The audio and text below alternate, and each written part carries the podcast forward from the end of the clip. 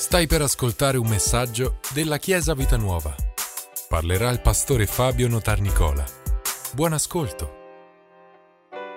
Grazie per questa lode meravigliosa. Come detto domenica scorsa, lodare il Signore insieme è una delle cose che ci manca di più sicuramente, perché a casa possiamo ascoltare messaggi, possiamo studiare, ma lodare Dio insieme è qualcosa che si può fare solo insieme. Amen. Settimana, cioè due settimane fa abbiamo iniziato a parlare di una, abbiamo iniziato una serie di insegnamenti, oggi andremo avanti, eh, è una serie di tre, eh, tre passaggi, di tre insegnamenti, tutto questo insieme l'abbiamo chiamato ciò in cui io credo. Abbiamo parlato dell'importanza del fondamento della nostra vita, abbiamo parlato dell'importanza di verificare il fondamento, ciò di cui noi eh, ciò sul quale noi abbiamo fondato la nostra fede, la nostra vita, perché nei momenti di crisi, se le fondamenta sono solide, stabili, nulla ci può scuotere, ma se c'è qualcosa che ricorrentemente Uh, si smuove nella nostra vita, allora forse è il caso di verificare le nostre fondamenta. E comunque è un po' come fare i fondamentali, è una cosa importante ogni tanto ricordarci ciò su cui noi abbiamo fondato la nostra vita. La prima parola che abbiamo usato è stata cambiamento. Abbiamo detto che Dio ha prodotto in noi un cambiamento, che il cambiamento è sempre possibile, che noi possiamo cambiare, noi possiamo svilupparci, vogliamo... E questa parola cambiamento Uh, vi ricordate l'abbiamo collegata a Ebrei capitolo 6 versetto 1 e 2 dove si parla di dottrine di base. L'autore gli dice perciò lasciando l'insegnamento elementare su Cristo tendiamo alla perfezione, vedete, lasciando l'insegnamento elementare, cioè sono proprio gli elementi basilari, lasciando l'insegnamento elementare su Cristo tendiamo alla perfezione senza porre di nuovo il fondamento delle del ravvedimento dalle opere morte e della fede in Dio. Abbiamo detto che questo ravvedimento e fede in Dio possiamo racchiuderlo tutto in questa parola, cambiamento. Abbiamo, ci siamo ravveduti, abbiamo smesso di credere a certe cose e abbiamo iniziato ad avere fede in Dio nell'Evangelo, nelle buone parole, nelle buone promesse, nelle buone cose che Dio dice di noi abbiamo smesso di credere nella maledizione, cioè in quelle brutte, cattive, mortali opere morte, mortali parole, giudizi, condanne che le persone, il mondo, noi stessi abbiamo uh, dato alla nostra persona e alle persone intorno a noi, questo è ciò che è successo col peccato. Abbiamo smesso di pensare male anche di Dio, abbiamo smesso di pensare a Dio come un Dio distante, lontano, che non si interessava a noi e abbiamo invece iniziato a credere avere fede nell'Evangelo e Evangelo, cioè quindi buone, eh, buon annuncio di Gesù che ha portato il regno di Dio. E Gesù ha iniziato a parlarci, a benedirci, a dire, sapete, benedizione, una dizione bella, che non vuol dire parlare col giusto accento, anche se anche quello è importante, ma parlare le cose vere, le cose giuste, le cose belle, le cose buone che Dio ha ha per noi. E quando Dio parla, le cose avvengono. Quando Dio defi- ti definisce una persona preziosa, non è soltanto una descrizione, è una composizione, è una, è una parola che diventa carne che diventa vita. Quando Dio pronuncia una parola su di te e tu la ricevi, quella parola non è soltanto una descrizione. So che stai dicendo, ma l'hai già detto te lo sto ripetendo perché non l'hai capito ancora, perché è giusto ripeterlo. Non è soltanto una descrizione, non ti sta dicendo che tu sei benedetto e basta, ti sta definendo e ti sta facendo diventare benedizione. Quando dice che sei suo figlio, sta pronunciando quella parola e quella parola diventa realtà in te perché la stai credendo, ti sta de- ridefinendo. Gloria a Dio. E quindi quando noi abbiamo iniziato a smettere di credere in certe cose, abbiamo iniziato a credere all'Evangelo, quell'Evangelo ha trasformato cambiamento nella nostra vita. E quindi arriviamo alla seconda parola che oggi è identità. perché questo cambiamento ci ha donato una nuova identità. Infatti in Ebrei 6, 1, 2, quando viene detto non poniamo più il fondamento del ravvedimento dalle opere morte della fede in Dio, poi continua dicendo la parla dei battesimi, quindi non, rimet, non, stiamo a rimettere ancora il fondamento dei battesimi e dell'imposizione delle mani. Battesimi si parla al plurale perché non si parla soltanto, c'è solo un battesimo che ci salva, però di per sé nella parola si parla di più battesimi, c'è il battesimo di Giovanni, il battesimo di ravvedimento, che è quello di cui abbiamo parlato, il pentirsi, però il battesimo, solo Gesù ha portato il battesimo, ha detto lui vi battezzerà col fuoco, quindi sta parlando del battesimo in acqua, battesimo però nello spirito, quel battesimo anche che ti ti immette nel corpo di Cristo e che accende un fuoco dentro di noi oggi è Pentecoste, quindi eh, il mondo celebra questo, il mondo, scusatemi, la Chiesa in sé, anche il mondo magari perché sono a casa dal lavoro, però diciamo festeggiamo, noi non vogliamo che diventi una, una formalità, però è importante rendersi conto che c'è stato un giorno in cui tu sei nato e da quel momento sei sempre esistito. C'è stato un giorno in cui è avvenuto Pentecoste, lo Spirito di Dio è stato rilasciato nella Chiesa, da quel momento è sempre così. Non è stato un giorno, però è importante ricordarsi che c'è stato quel giorno, prima non era così, l'Antico Testamento non era così. E quindi lo Spirito di Dio è stato rilasciato e lo Spirito di Dio ha trasformato un gruppo di persone che si trovava a pregare, lo ha trasformato nella Chiesa. Ciò che trasforma questo luogo in chiesa è il fatto che c'è un gruppo di persone con un solo cuore, una sola mente e lo Spirito di Dio che ci rende chiesa, il corpo di Cristo. Amen. E questo Spirito è dentro di noi.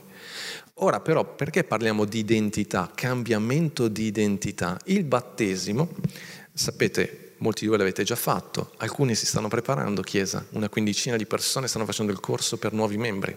Gloria a Dio. Facciamo un applauso a queste persone che si stanno preparando. Nel battesimo ci sono questi due momenti, c'è l'immersione, battesimo vuol dire immergere, e poi l'immersione. Noi immergiamo una persona nell'acqua, sta lì qualche minuto, dipende da quanti peccati ha fatto nel passato, e poi quando sta quasi per morire, scherzo, tranquilli, la tiriamo su perché se la lasci giù muore. Sapete, essere convinti di peccato senza avere una nuova vita è comunque mortale. E Gesù non è venuto per condannarci ma quell'atto è straordinario, è importantissimo perché nel momento in cui vai, vieni immerso, è il simbolo del morire. Quindi c'è una nuova identità perché sono morto e sono risorto a una nuova identità in Cristo Gesù.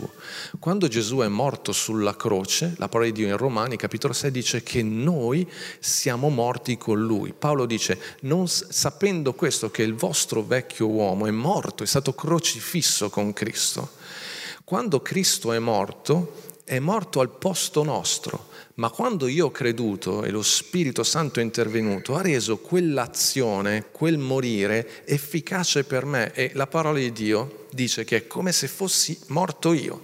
Morto che cosa? Morto il mio vecchio uomo, la natura di peccato.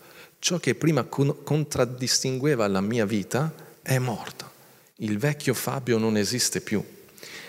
Questo significa che io sono morto al peccato. Il peccato, Chiesa, non ci domina più. Non, cambiamento. Non è vero che ci sono delle cose nella tua vita che non possono cambiare, non è vero che ci sono delle, dei vizi perché tu dovrai portarti avanti per sempre, perché la buona notizia, come dice l'Apostolo Paolo, ve lo voglio leggere questo proprio bene, Romani 6, versetto 5 dice, perché se siamo stati uniti a Lui in una morte simile alla sua, e quando siamo stati uniti a Lui, nel momento in cui abbiamo creduto, saremo anche partecipi della sua risurrezione, della nuova vita che Lui ci ha dato. Questa Chiesa si chiama vita nuova perché prende spunto da questo concetto. E ciò che più ci ha, ci ha colpito, cioè è il fondamento della nostra fede. E poi dice, sapendo che il nostro vecchio uomo è stato crocifisso con lui affinché il corpo del peccato fosse annullato e noi non, servi- eh, non serviamo più al peccato. non mi dà fastidio, mi fa piacere perché mi dà forza. Noi non serviamo più al peccato, non siamo più schiavi del peccato. Un tempo eravamo obbligati, eravamo forzati. La forza del peccato e della legge che ci limitava erano più forti di noi, non riuscivamo a vivere una nuova vita. Ma ora quell'uomo è morto. Sapete, quando si dice che quando si muore, si dice si, si, si nasce, nudi nasciamo e nudi moriamo, nel senso che nulla abbiamo portato in questo mondo e nulla potremo portare nel prossimo, cioè moriamo e lasciamo tutto qui. Bisognerebbe spiegarla meglio a livello spirituale perché in realtà molte delle cose che noi facciamo ora avranno una continuità anche nel futuro, però una cosa è vera, sicuramente che quando io sarò in cielo nessuno potrà venirmi a dire guarda che ti è arrivata la bolletta del gas, perché io dirò io sono morto, io non pago più per quella uh, date dai miei figli, no, no, io non pago più in questo, perché? Perché sono morto. Quando il diavolo viene e ti ricorda le cose della vecchia vita, tu devi dirglielo, ma stai scherzando, io sono morto. Dovevi venire prima, io ormai non pago più per questo, ha pagato tutto Cristo, io non sono più legato da queste cose. Chiesa, guardate che spesso la nostra mente ci ricorda improvvisamente, basta un profumo, un odore, un colore, una fotografia, ci ricorda delle cose del passato e subito la nostra mente pensa, eh, vedi, vedi perché la tua vita è così. Ma tu devi immediatamente dire, ma io sono una nuova persona, sono morto alle cose del passato, io sono libero da quelle cose. Un tempo ero schiavo, ma gloria a Dio, la parola di Dio dice che sono libero e libero sono. Gloria a Dio. E c'è questo cambiamento perché poi dopo c'è una nuova identità. Noi siamo stati risorti e abbiamo una nuova identità. Sapete, quando si viaggiava una volta, si andava in aeroporto, non so quando capiterà ancora, quando arrivi al, al gate ti chiedono biglietto, carta d'imbarco e carta d'identità, perché con la carta d'identità devono verificare che tu sia realmente quella persona, perché sull'aereo possono salire solo le persone che sono state identificate. Se la tua carta d'identità non corrisponde ai connotati che tu, che tu hai, non puoi salire perché sarebbe pericoloso. Sapete, noi dovremmo fare così con tutte le maledizioni, con tutte le parole negative che cercano di entrare nella nostra vita. Noi dovremmo confrontare quelle parole con quello che dice la nostra carta d'identità, con quello che dice la parola di Dio. E se quelle cose non corrispondono, non dobbiamo permettergli di salire a bordo, perché altrimenti il viaggio diventa pericoloso dovete essere categorici e dovete invece far entrare le cose belle che corrispondono alla vostra carta di, carta di identità. Io sono perdonato, ok? Questo è giusto, sali a bordo. Io sono santificato in Cristo Gesù, sali a bordo. Io sono più che vincitore in Cristo Gesù, va bene, sali a bordo. E dobbiamo a volte essere molto determinati in questo, perché a volte il nemico ci manda in confusione. È come realmente, come quando sei lì per fare il controllo dei bagagli, che a volte ti mettono così ansia che non sai più chi sei. Ma questo è suo, quello mio, lasci, lasci l'orologio, lasci telefoni che guai chi te lo tocca, te lo dimentichi, perché poi dici, ma a me manca qualcosa. Non è vero, non ho mai dimenticato. Non lo so, non mi ricordo. Eh, e il nemico a volte ci prende in quei momenti in cui ci succede qualcosa e tu dici, ma eh, non lo so, dov'è, c'era scritto, non mi ricordo chi sono, dov'è. Ma poi ti rilassi un attimo, sapete che la paura ci manda, è come nelle interrogazioni, no? ti, fanno, una domanda, la sapevo, la sapevo e non la so più perché l'ansia ti blocca il cervello. Calma, tranquillo, poi vai a posto. Ho ancora il trauma, passati 30 anni, ancora ho l'ansia dell'interrogazione. Però spiritualmente dobbiamo avere quella accortezza di essere determinati su quello che la parola di Dio dice. E quando ci sono delle cose che non sono in accordo con quello che la parola di Dio dice, mi spiace, non c'è spazio per te. La parola di Dio dice, non date luogo al diavolo, non date spazio alle bugie dentro di voi. No, assolutamente, dovete, de, dovete, preservare la vostra vita da questo punto di vista. E noi abbiamo una nuova identità, secondo Corinzi 5, versetto 17, un versetto che dovete imparare a memoria, perché altrimenti, credo, prima di tutto non potete far parte di questa chiesa se non sapete di seconda Corinzi 5, 17. Scherzo. però è quasi certamente che non andate in cielo, quindi imparatelo. Seconda Corinzi 5,17 dice, se dunque uno è in Cristo, egli è una, mi ricordo, no, mi ricordo, una nuova creatura, le cose vecchie sono passate, ecco, tutto è diventato nuovo. Se dunque uno è in Cristo vuol dire quando uno crede in Gesù e viene immerso, immesso, immerso, battezzato nel corpo di Cristo, è una nuova creazione, è una nuova creatura. Le cose vecchie sono passate, tutto, tutto è diventato nuovo. Alleluia, tutto è diventato nuovo. Com'è possibile, come avviene tutto questo? Eh, è Pentecoste. Chi rende possibile, rende reale dentro di noi tutto questo?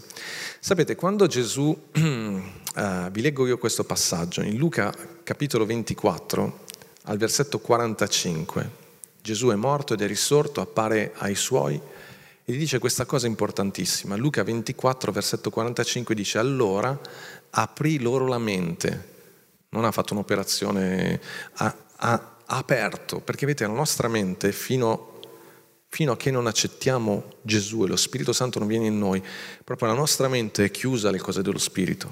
Ora invece è aperta alle cose dello Spirito. E dice allora aprì la mente, loro la mente perché comprendessero le scritture. Gloria a Dio. E disse loro, così sta scritto, e così era necessario che il Cristo soffrisse e risuscitasse dai morti il terzo giorno, e che nel suo nome si predicasse il ravvedimento e il perdono dei peccati a tutte le genti. Vedete, il cambiamento. Questo è ciò che la Chiesa annuncia e predica. Però è una cosa importante perché dice, cominciando da Gerusalemme, e poi andando tutto intorno, ma poi dice, or voi siete testimoni di queste cose, ed ecco, io mando su di voi la promessa del Padre mio, ma voi rimanete nella città di Gerusalemme finché siate rivestiti di potenza dall'alto. Vedete, tutto era avvenuto. Gesù era già morto e risuscitato. La predicazione poteva avvenire? Sì, in un certo senso sì, ma tutto quello che è avvenuto sulla croce e nella resurrezione è possibile che venga reso parte di noi solo per mezzo dell'opera dello Spirito Santo. È Lui che ha reso quel gruppo di persone una chiesa. È Lui che ha trasformato, vedete, che ha trasformato la vita di questi apostoli. Avevano visto tutto, sapevano tutto, avevano anche compreso, la mente gli era stata aperta, ma Gesù gli ha detto, aspettate un attimo, senza lo Spirito Santo non potete fare nulla. Ricevete potenza, potenza, efficacia, aspettando lo Spirito Santo, perché solo Lui ve la può dare. Infatti Atti 1, versetto 8 cosa dice? Ma voi riceverete potenza quando lo Spirito Santo verrà su di voi e mi sarete testimoni e in tutta la Giudea, in, in Gerusalemme, in tutta la Giudea, in Samaria e fino all'estremità della terra. Allora, tre parole voglio darvi per l'opera dello Spirito Santo. Oggi è Pentecoste, oggi celebriamo quest'opera dello Spirito Santo in noi. Non posso dirvi tutto quello che lo Spirito Santo fa perché dovremmo stare qua giorni è incredibile quando inizi a studiare la persona dello Spirito Santo nella parola, non finisci più. Io un, ho dovuto scegliere, pregare e dire Signore quali sono gli aspetti che dobbiamo prendere in considerazione oggi. Il primo aspetto è questo, trasformazione, perché abbiamo parlato di cambiamento, ma lo Spirito Santo è colui che trasforma. Infatti viene detto che il battesimo di Battista era eh, battesimo di ravvedimento, però Giovanni Battista dice anche, quando verrà Gesù, lui vi battezzerà con il fuoco. Il fuoco trasforma, sapete.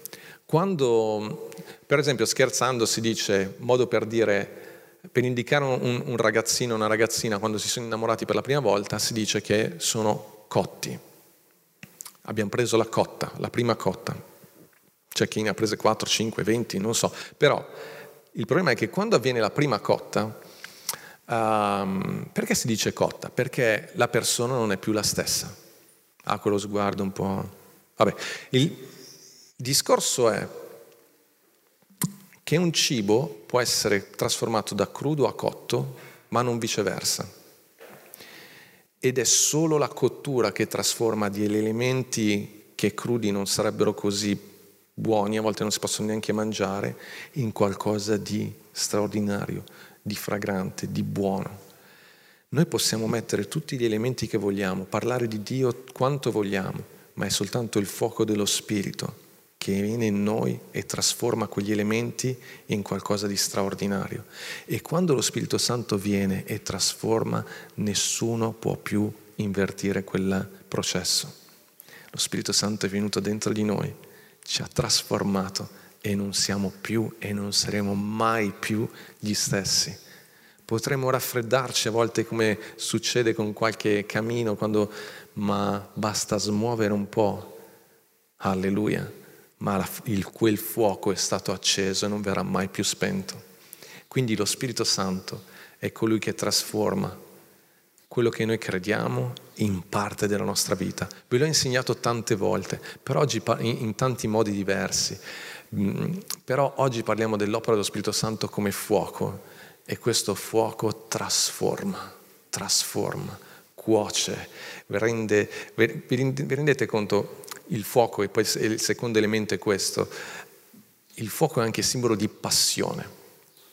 Quando Dio si presentò a Mosè nel pruno ardente, non era il pruno freddo, era il pruno ardente era un fuoco che non si consumava. Perché? Perché quello era il cuore di Dio per il suo popolo e la passione di Dio per la sua Chiesa. E Dio la mette dentro, questa passione la mette dentro di te e non sei più lo stesso. Io ringrazio il Signore che il battesimo dello Spirito Santo non è, con, non è descritto come una doccia fredda. I discepoli erano tutti insieme, ci fu una doccia fredda. No, lingue come di fuoco, dice la parola. Ciò che contraddistingue lo Spirito Santo è la passione. Ciò che contraddistingue lo Spirito Santo nella tua vita, nella mia vita, è la passione che accende dentro di noi, passione per Dio, passione per, per la vita, per noi stessi, perché abbiamo scoperto, vi ricordate, nel cambiamento? Il cambiamento cosa riguardava? I nostri pensieri su Dio, i nostri pensieri su noi stessi e i nostri pensieri per gli altri. E questa passione ci mette passione per la Chiesa e per le persone non credenti, per coloro che il Signore vuole che raggiungiamo. E se questa passione, tu dici, ma io non ho questa passione in questo momento, l'ho avuto un tempo, forse non lo so, io ti dico, leggi la parola, predisponi te stesso a ricevere tutto questo e lo Spirito Santo farà la differenza. Lo Spirito Santo viene lì ad accendere quel fuoco. Alleluia. Ci siete, Chiesa? Dite di sì mi basta così, poi dopo sono contento e vado avanti. Gloria a Dio, gloria a Dio. Lo Spirito Santo accende questa passione. E poi c'è un'altra cosa importantissima che desidero proprio con tutto il cuore che scenda nel vostro cuore. Abbiamo letto prima, Atti capitolo 1, versetto 8 dice, lo Spirito Santo verrà su di voi e riceverete potenza. Riceverete potenza e mi sarete testimoni loro erano già chiamati a essere testimoni, ma con lo Spirito Santo sarebbero stati testimoni efficaci. Quindi la terza parola che voglio dirvi per parlarvi dell'opera dello Spirito Santo è questa, è capacità. Lo Spirito Santo viene in noi per renderci capaci, capaci, forti, potenti, ma non solo per testimoniare, o meglio, noi testimoniamo, ma non solo perché noi parliamo agli altri, andiamo in piazza, è che la nostra vita così accesa, luminosa, è una testimonianza. Infatti dice la parola che noi saremo testimoni, non che faremo una testimonianza. Non è semplicemente il fatto di prendere in mano un microfono e parlare di quello che Gesù ha fatto, quello può avvenire in un determinato momento, ma il punto è essere testimoni, essere testimoni essere una testimonianza in quello che facciamo, in quello che siamo. Alleluia. Ci sono um, tre feste no? che noi solitamente celebriamo, anzi due, questa è la terza, Pentecoste anche noi non è che abbiamo mai preso una domenica specifica, quella della Pentecoste per parlare di queste cose, ne abbiamo parlato in altri momenti, però se ci pensate, ogni festa che noi celebriamo celebra un aspetto della potenza di Dio. Quando celebriamo, parliamo del Natale per capirci, sarebbe la natività, cioè il momento in cui Dio si è fatto uomo, noi celebriamo la potenza di un Dio che è diventato anche uomo, 100% Dio, 100% uomo. Quando parliamo della Pasqua, parliamo della potenza di Dio che ha liberato un popolo. E quando parliamo di Pentecoste, parliamo della potenza di Dio che ha dato abilità al suo popolo, capacità, efficienza. Alleluia. Sapete che Pentecoste vuol dire 50, 50 giorni dopo che cosa? Noi partiamo dalla Pasqua, in realtà 50 giorni per i, anche, sapete che anche gli ebrei celebravano la Pentecoste, ovviamente non come le intendiamo noi. Per loro che cos'era? La Pentecoste per loro era 50 giorni dopo la festa della primizia. Nella primizia cosa viene dato? Viene offerto a Dio la prima parte del raccolto, quella parte che la primizia, appena esce qualcosa, la consacravano a Dio e così consacravano tutto il raccolto. Era come per dire, Signore, noi abbiamo fiducia che tu quest'anno ci benedirai in maniera straordinaria e spropositata e quindi prendiamo questa primizia come segno della nostra fede e te lo offriamo. È un po' come la nostra decima, è molto vicino al concetto di decima e di offerta, di quello che noi offriamo a Dio. E 50 giorni dopo, sapete cosa celebravano? Il grande raccolto. Il grande raccolto. Cosa significa per noi oggi? Significa che a Pasqua è stata offerta la primizia. Gesù è la primizia, Gesù è il primo risorto dai morti e è andato in cielo ma dopo 50 giorni ha dato la forza alla Chiesa di raccogliere il grande raccolto. Alleluia! lo Spirito di Dio viene in noi affinché tutti noi possiamo essere in grado e siamo in grado di raccogliere tutto il grande raccolto che non è soltanto di anime, ma di tutta la benedizione che è scesa sulla Chiesa a motivo di Cristo e a motivo dell'offerta che Cristo ha fatto. Io voglio una Chiesa potente che è in grado di raccogliere tutte le benedizioni, tutto il grande raccolto che lo Spirito di Dio, alleluia, sta preparando in questi giorni, in questo tempo. E se ci siete anche voi dite amen. Perché quello che dite è quello che ricevete. Quando voi dite amen a queste parole, le state ricevendo dentro di voi e state dicendo, oh, io sono pronto a ricevere quello che il pastore sta dicendo e lo Spirito Santo vi darà la forza per mettere in pratica questa parola nella vostra vita. Alleluia. Ed è straordinario perché quella festività era proprio la grande raccolta.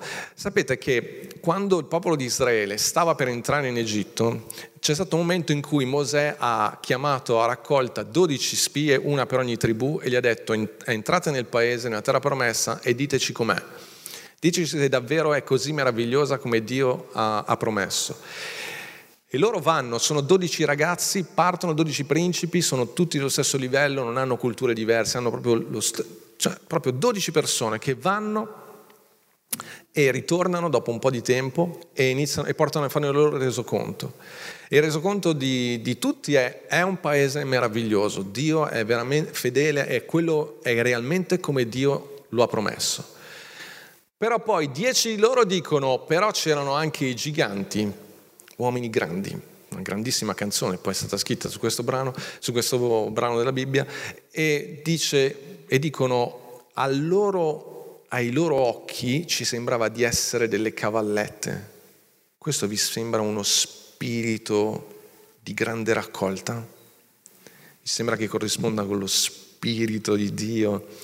Soltanto due hanno detto l'opposto e quasi li stavano, li stavano quasi per uccidere, lapidando hanno parlato di lapidare, perché quando tu inizi a dire qualcosa di diverso rispetto alla massa, inizia a dare fastidio. Quando tu inizi a dire no, ma noi ce la possiamo fare, con Dio noi possiamo farcela, guarda che non è impossibile.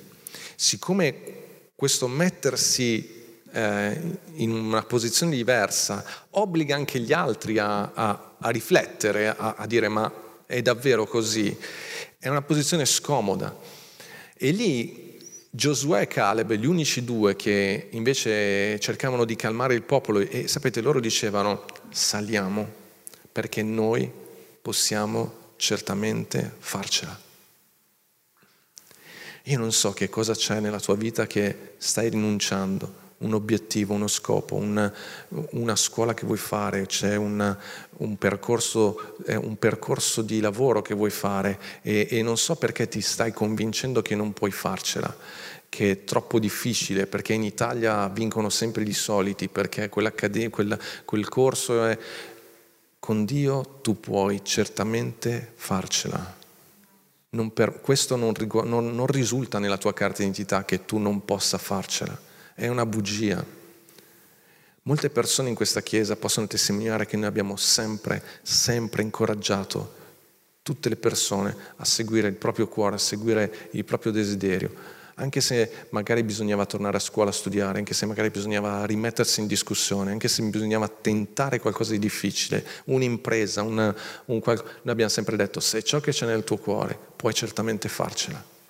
Poi magari tornavo a casa e dicevo Signore aiutale perché non so, ma poi mi pentivo e dicevo sì, ce possiamo certamente farcela. Tu dici ma come hai avuto un attimo di esitazione? Siamo umani, però poi prendo quell'esitazione non ridere, prendo quell'esitazione, prendo quell'esitazione. È più bello predicare con i bambini, almeno c'è un po' di dialogo, poi con queste maschere in viso non si capisce niente cosa... Senza... Questa esitazione non è un problema, lo vedremo tra pochissimo. La lotta non è mai una lotta di forza, di muscoli. Ascoltatemi, è una lotta di verità. La verità vince. Gesù è la verità. E il diavolo ti batte non perché è più forte, ma perché ti fa credere alle bugie. È una questione di verità. Io posso amare anche i miei nemici. Tu dici è impossibile, è una questione di verità, perché lo Spirito di Dio dentro di me, lo Spirito d'amore dentro di me. Io posso ogni cosa, che non vuol dire posso comprare ogni cosa, posso essere perfetto come il Padre mio è perfetto, posso amare, posso essere ciò che desidero nel mio cuore, perché in Cristo Gesù sono libero dal peccato, libero dalle condizioni del passato. Non mi interessa cosa hanno fatto i miei avi, non mi interessa cosa hanno fatto il mio nonno, mio padre, le mie famiglie. Io sono figlio di Dio, io sono una nuova dinastia, io sono una nuova radice, sono una radice santa e c'è una benedizione su di noi che è straordinaria, viene da Abramo, me la racconta Abramo, me la, me la racconta Isacco, me l'hanno raccontata Giacobbe, Giuseppe, lottavano per avere quella benedizione, io l'ho ricevuta così perché sono nato di nuovo come te. L'Apostolo Paolo quando gli ha detto ma tu sei romano, sei cittadino romano? Sì. E uno gli ha detto io l'ho avuta ma ho dovuto pagare tanti soldi. E Paolo ha potuto dire io l'ho avuta perché l'ho avuto dai miei genitori, sono cittadino. Sono persone che si ammazzano per riuscire a raggiungere certi obiettivi. Tu li raggiungerai con impegno, ma grazie al fatto che sei figlio. Non escludiamo l'impegno, però sei figlio. Non aver paura. C'era una donna, si chiama Sara, la moglie di Abramo, ricevette una, una promessa. Tu avrai un figlio lei si mise a ridere. Però poi ha iniziato a pensarci, a pensarci, a pensarci, ravvedimento, ha iniziato a credere, ravvedimento, fede. Finché poi arriva un punto, Ebrei ci racconta, in cui Sara ricevette potenza per concepire il seme. Ci ha creduto così tanto che a un certo punto è intervenuto lo Spirito Santo e gli ha dato la potenza per concepire. Di noi non abbiamo forza per concepire le promesse di Dio, siamo deboli, è vero, ma abbiamo una, poss- una possibilità, credere, credere, credere, smettere di ascoltare le maledizioni, la povertà, la, la malattia, la mancanza. È iniziato a credere, ad ascoltare la benedizione che io sono sano, che io sono prospero, che io sono figlio di Dio, sono amato, che io sono capace. Io sono capace di condurre questa Chiesa, io sono capace di condurre la mia famiglia, io sono capace di provvedere ai bisogni della mia famiglia, io sono capace di dare le risposte giuste, di trovare la sapienza giusta per essere un buon marito e per essere il miglior padre su tutta la terra, voi compresi, per la mia famiglia, ognuno deve guardare la propria famiglia. Io sono bellissimo. Lo so che state ridendo dietro le maschere, ma è la verità. Lo dice la parola di Dio, Salmo 139, dice che sono stato fatto in maniera splendida e meravigliosa. E l'autore stava pensando a me. Anche a Barsa perché ha detto Amen. Amen. Gloria a Dio. Questo versetto è fantastico. Lo Spirito di Dio ci dà la potenza, la capacità, l'abilità di concepire e ricevere le promesse di Dio per noi. Qual è il nostro compito? È prendere queste promesse, iniziare a leggerle, ad ascoltarle, crederle, proclamarle. E tu dici, ma io non so accendere il fuoco, quello è opera dello Spirito Santo. Tu fai la tua parte e Dio farà la sua. Alleluia, alleluia. Filippesi capitolo 4, versetto 13 dice, io posso ogni cosa in Cristo Gesù che me ne dà la forza. Io posso ogni cosa che c'è scritto qua, perché questa è la mia carta d'identità, Ogni promessa è mia in virtù del patto che c'è qua e del fatto che lo Spirito di Dio mi dà la forza, l'abilità di concepire, di portare all'esistenza quello che c'è scritto qui. Alleluia! E noi abbiamo la forza di portare in casa tutto il grande raccolto, tutto il grande raccolto. Notate che quando le dodici spie, vi stavo raccontando quel ca- quel, quell'episodio, portano il loro racconto, quello che succede a un certo punto è che Dio dice, ok, uh, di queste dodici,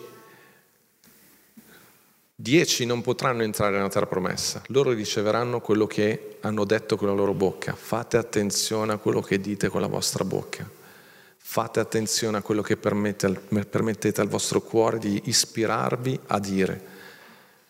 Parlate la parola, parlate la parola. Però a un certo punto Dio dice, però Giosuè e Caleb, loro entreranno nella terra promessa, grande raccolto, loro avranno il grande raccolto. Perché?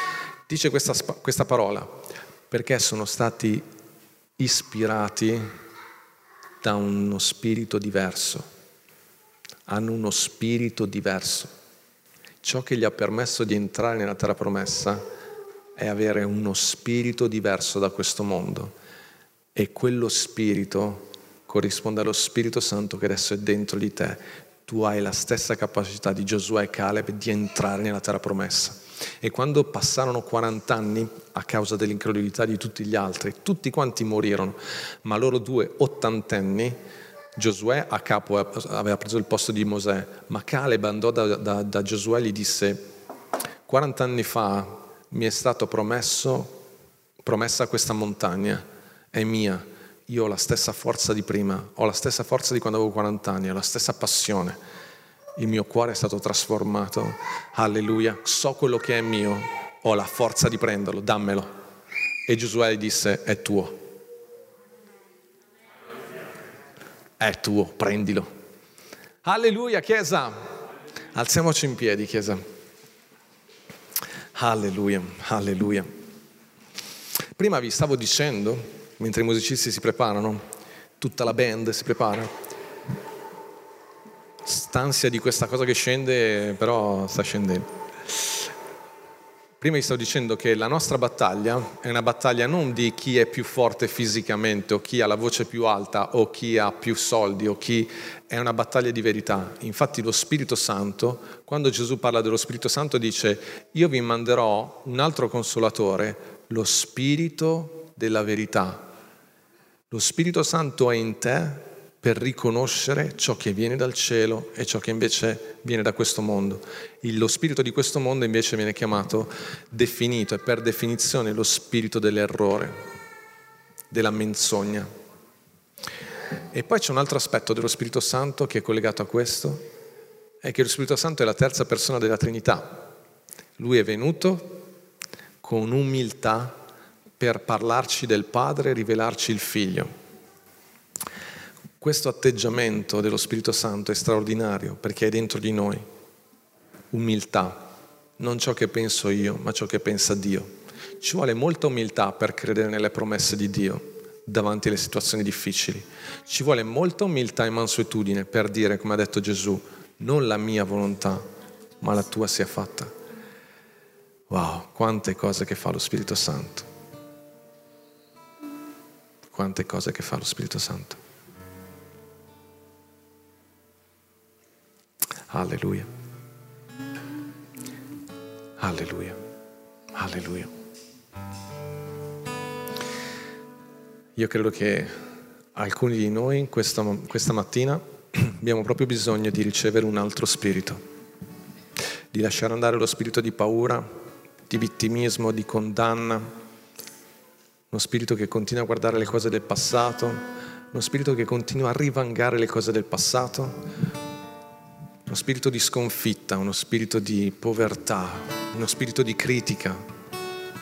Lascia andare, lascia andare, ricevi lo Spirito Santo, ricevi questo spirito di forza, di fede, di audacia di capacità. Io sento questo oggi per questa domenica, di capacità. Uno spirito di capacità. Tu sei in grado di ricevere i doni, le promesse meravigliose che Dio ha scritto su questo libro per te. Le ha scritte e ti ha mandato lo spirito per poterle ricevere. Alleluia. Grazie per averci ascoltato. Rimani aggiornato attraverso i nostri canali social. Ci trovi su Facebook, Instagram, Spotify e sul sito www.chiesavitanuova.org.